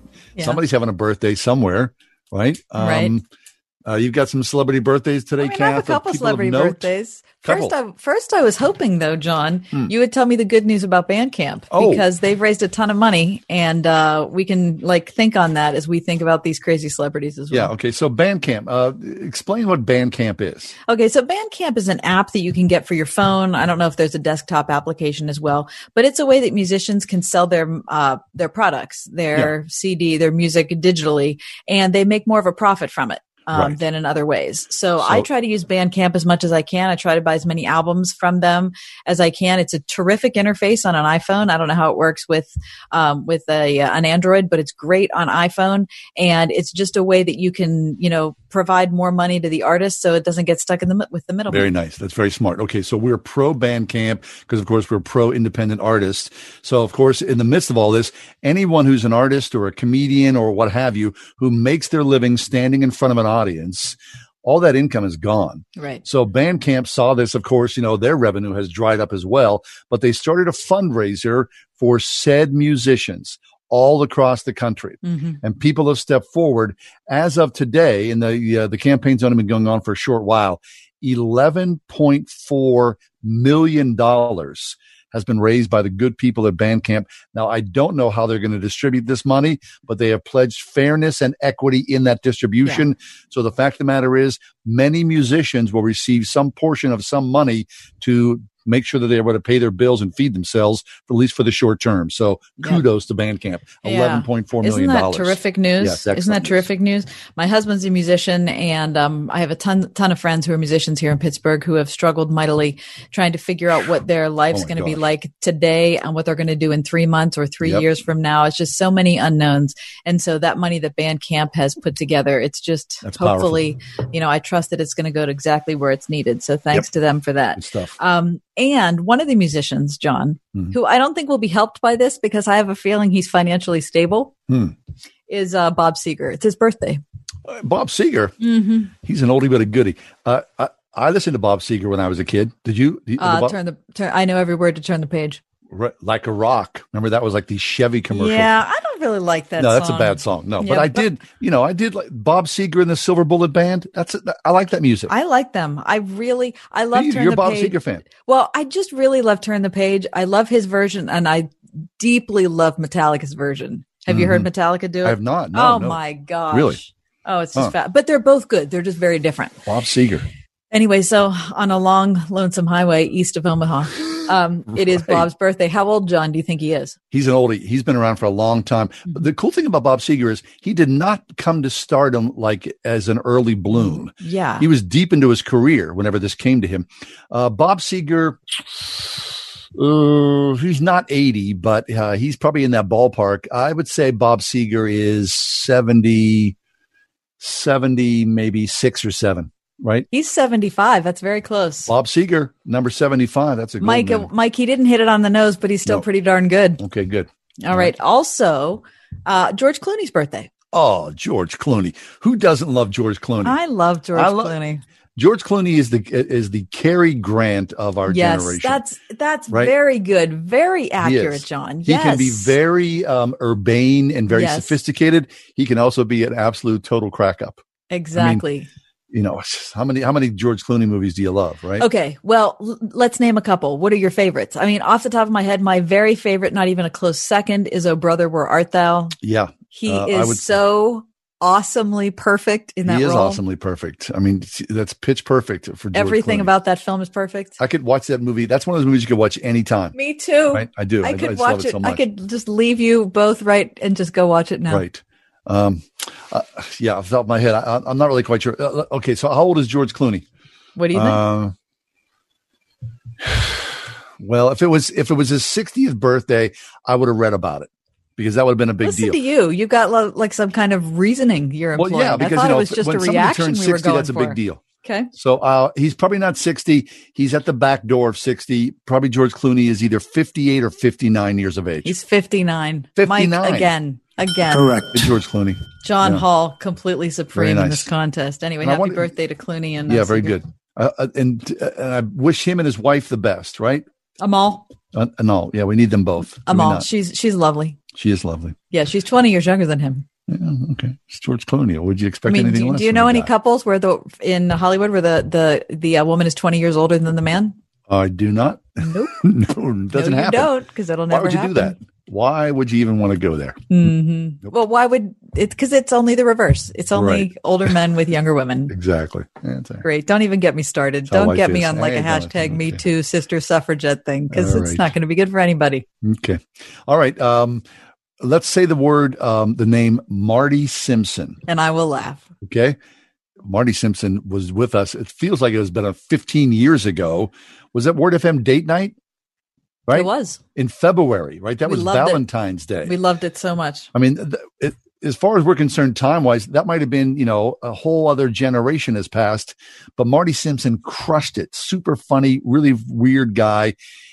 He's not coming back to Pittsburgh anytime soon because we just talked about Bandcamp. He's not going no anywhere No musicians are making a living. No stand-up comedians are making a living. So Marty Simpson's going to join us just to be funny and, you know, crack a few. All right. The wisecracker, Marty Simpson, next here on the ride home. Stay with us.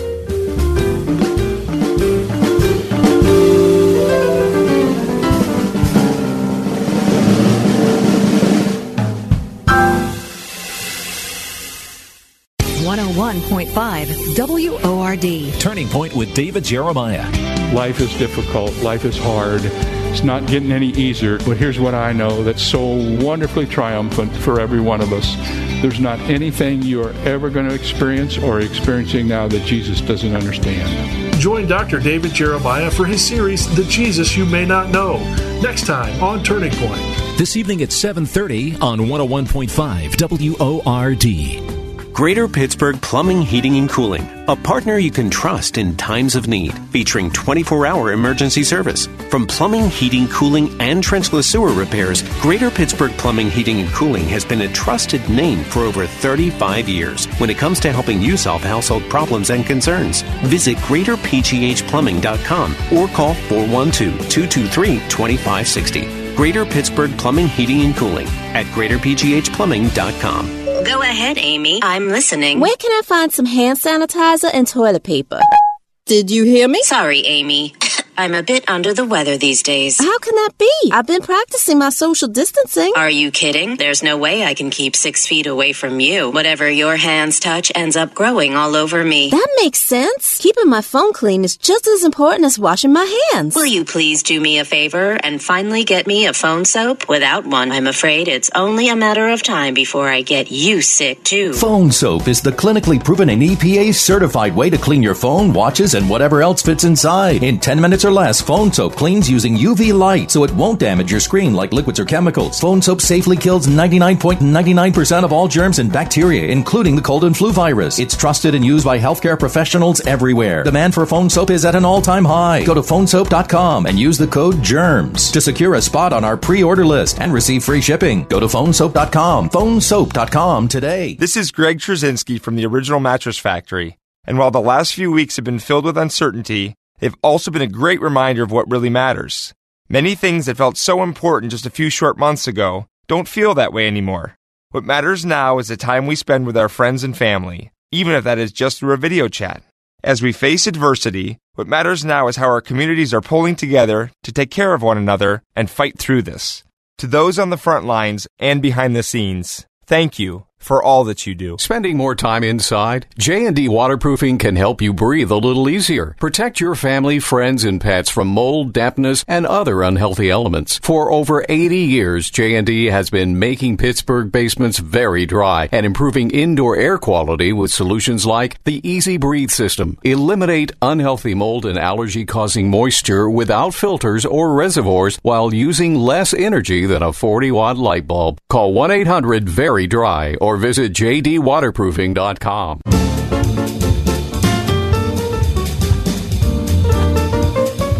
Oh, we had a great time with comedian Marty Simpson when he came into Pittsburgh back in February for Word FM's date night. We laughed. And listen, I was, we'd had a very long day, hadn't we, John? Yes, we did. Yes. Very long day. And so I said to Marty at, when we were together at dinner, I said, listen, I got to be honest. I, it, I'm going to, we're going to introduce you and then I got to take off. I'm too tired. And Marty was like, what? Don't You're not going to stay for my gig. And I was like, oh, right. Okay, whatever. I'll stay. anyway, then I stayed and it was hmm. so funny. Weren't it you was glad you so stayed? funny. I was so glad I stayed and he roped Yeah, me yeah, in. yeah. Anyway, comedian Marty Simpson joins us from wherever he is. Marty, welcome back. Hey, hey, I want to point out that I said stay until you're no longer interested. Even if you leave at five or 10 minutes, I'm fine with that. And then you stayed the whole time. Oh, that's okay, good. that It's might that might have been what happened. Yeah, right. So the interest level was high throughout the entire set. Mhm. Okay, Marty. So um, Yes. we, were, we were just talking about uh, this Bandcamp app. You know, they're giving eleven point four million dollars to to various musicians. I would imagine right now. I mean, the only stand up you're doing is you're doing it the stand up in your in your living room. Yeah. Well, actually, that's funny. I feel like I, my agent must have fed you that question because we're we've done a lot of virtual events and had pretty good success with it. Um, But not anything remotely close to what we saw in February. But we are we are kind of running out ahead of the curve to try to have um, a way to do virtual comedy for any kind of special occasion or graduation party or or birthday party or 50th anniversary or whatever, and it's been kind of fun. Oh, that's it's, um, cool. but to go Okay, back great. to Kathy's question, Columbia. I'm in Columbia, South Carolina, joining Pittsburgh now in drive time, so I'm excited to join you. I love Pittsburgh. Very nice. Okay, so in the midst of all this, this long haul, and it may go on forever. I think you know a lot of people have been go on trying to be re- reflective about this time, and I, I would imagine that you are uh, obviously a thinker. You're reflective as well. So, Yeah. have you discovered anything about yourself during this period of of social isolation? I have, John and Kathy. I have discovered that uh, I have spent 17 years of my professional life uh, preparing myself for such a time as this. I feel like I have been ready to sit in my house and do nothing from the day I finished college. This is like I've been preparing minute by minute, day by day, hour by hour to be great at what we're all having to do right now, and I'm the best at it. I I, I feel like I'm a big leaguer when it comes to finding nothing to do in your house. Like I love it. I my daily schedule hasn't really changed that much, honestly. Mm. I think that the coronavirus made 350 million Americans stand-up comedians. Nobody knows where their paycheck is coming from for three months, and we all just sit around the house. Like, no, I like that, Marty. That's good. Now, I want to just try to guess how your wife might feel about this because Mhm. you do travel a lot for your job, and all of a sudden you're her constant roommate. Is she happy or sad? I, I mean, she can be on the show the next time if you want to ask her uh, point blank. I do know that my marriage benefits occasionally from me leaving from time to time. I do know that, but um, it's been great. Like uh, we've had an actual great time. I hate to talk about the blessing of the coronavirus uh, in our family life with with all the rest of the stuff that's gone on in life for people. I don't want to take that lightly because it's been awful for some. But we've my daughter came home from college. My son high school homework and busy work and came out of the house. My wife is blessed to be a school teacher, so she kept getting her paycheck to meet with her little second graders on Zoom, which has been really kind of sad to see how many kids don't have the internet and stuff in the school she teaches in. But it's been a cool it's been a cool time for us, and and I think my wife definitely would would argue that I'm a pretty good stay at home uh, uh, comrade to have around. All right. Excellent. Nice. I love Okay, so having then- her here. I, I mean, I love having her here. I'm normally home alone for the whole day and just have me and the dog. So I love having the family around. Nice. So, what about uh, you know the writing process? Are you finding time to sit back and you know muse over things? And so, whenever the whole pandemic thing is lifted, are you going to come out with guns blazing and a brand new you know post-pandemic show? I love the word picture you painted for your listeners there. After the pandemic is over, I'm going to come out with guns blazing. The, um, no, I think that you're right. It's I think comedians that have have hunkered down have really. Uh, I've tried to stay away from coronavirus jokes themselves because I just don't want to get in that that mental attitude where like I really Right. regret making a joke because things change by the second, by the minute, by the you know an hour ago something might have been offensive that isn't offensive now, and it's just. But I did write one coronavirus joke, which was my family and I panicked the night that Tom Hanks announced that he had it because we decided if Woody from Toy Story was going to have the coronavirus, that the next morning there would be nothing left on the grocery store shelves. And so we went that night at midnight and bought like six hundred fifty, seven hundred dollars worth of groceries, and thirty dollars of that, John, was spent on eleven and a half months of ramen noodles. Nice. good. Good. Good. Celebrating So- his so- sodium levels, we good. have comedian Yeah. Marty Simpson with us. Uh, Marty, you said you're ready to come out with guns blazing, not of course like the people at the on the steps of the state capitol in Michigan, right? Different Right, types of right. guns.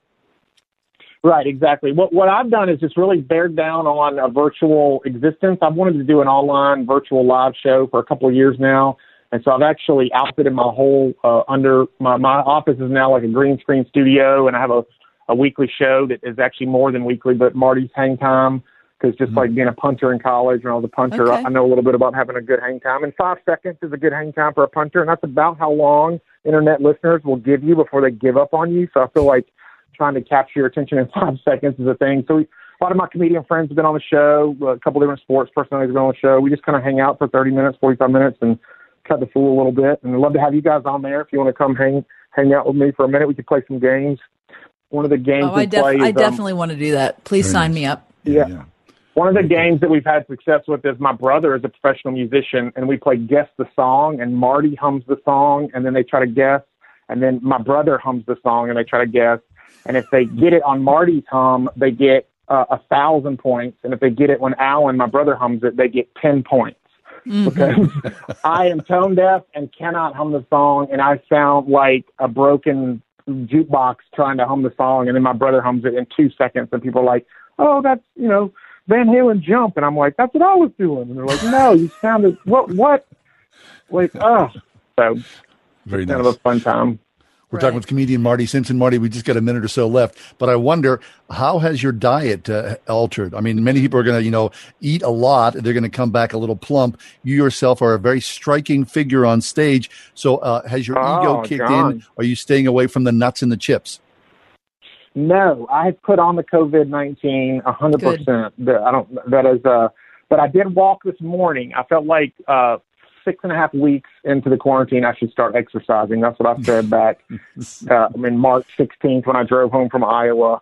Uh, the, the day the country shut down, I had a show the night before, and uh, I drove. I rented a car and drove 1,500 miles home instead of flying through O'Hare the day that that picture came out of O'Hare Airport with everybody there. And I right. said, "Honey, six and a half weeks. If six and a half weeks goes by, I'll work out." And there we have, there we have it. So I had to work out this morning.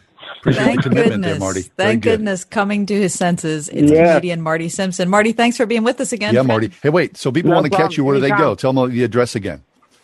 Go to martysimpson.com, just M-A-R-T-Y, and Simpson, like the television show, and or uh, docudrama about the ex-football player, O.J. Simpson, uh, martysimpson.com. Very nice. Marty, good to hear your voice. Stay safe. We're going to talk soon. We'll take a quick break, come back. We got a little more ahead.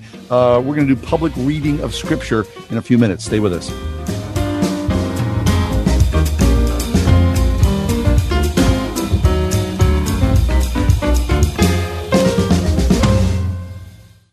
Greater Pittsburgh Plumbing, Heating, and Cooling, a partner you can trust in times of need, featuring 24 hour emergency service. From plumbing, heating, cooling, and trenchless sewer repairs, Greater Pittsburgh Plumbing, Heating, and Cooling has been a trusted name for over 35 years when it comes to helping you solve household problems and concerns. Visit greaterpghplumbing.com or call 412 223 2560. Greater Pittsburgh Plumbing, Heating, and Cooling at greaterpghplumbing.com. We're all spending more time at home these days, but somehow the wind and the rain didn't get the memo about shelter in place. Hey, listen, there's some great news from Windows R Us Pittsburgh. They've been granted a waiver by the governor to handle any emergency repairs outside your home. If you've had damage to your roof, gutters, siding, or windows, Windows R Us Pittsburgh can still answer the call. And everything will be handled in strict compliance with the government's social distancing guidelines to keep your family and their employees safe. You may be eligible for free repair or replacement with the area's premier exterior replacement company with over 50 years of home remodeling experience. Visit windowsoruspittsburgh.com for a free inspection from one of their highly trained appraisers. For a no pressure approach with no hidden fees and one of the fastest turnarounds in the industry, a company who will never skip town when it comes to honoring their warranty, windowsoruspittsburgh.com. That's windowsoruspittsburgh.com. When the earth stands between you and a finished project, you need E and K excavation. Whether you have to dig it, grade it, drain it, prep it, stabilize it, shape it, clear it, or dispose of it, E and K excavation has over 100 years of combined experience and a fleet of heavy equipment to help you bend it to your will. They can handle any size project for your home or business, providing quality results on time and on budget. For a free quote, visit ekexcavation.com. They'll move the earth for you at ekexcavation.com. Car shop from your couch with Cars.com. It's never been so easy. Connect with dealers to tour cars virtually, search great prices, and yes, they feature cars ready for home delivery. With over 4 million new and used cars, Cars.com has your match. Check out Cars.com today. Pittsburgh Theological Seminary prepares students for ministry in the way of Jesus with Master of Divinity, Master of Arts, and Doctor of Ministry degree programs and certificates. Perfect for students with full time employment pursuing a seminary education. Learn more at pts.edu.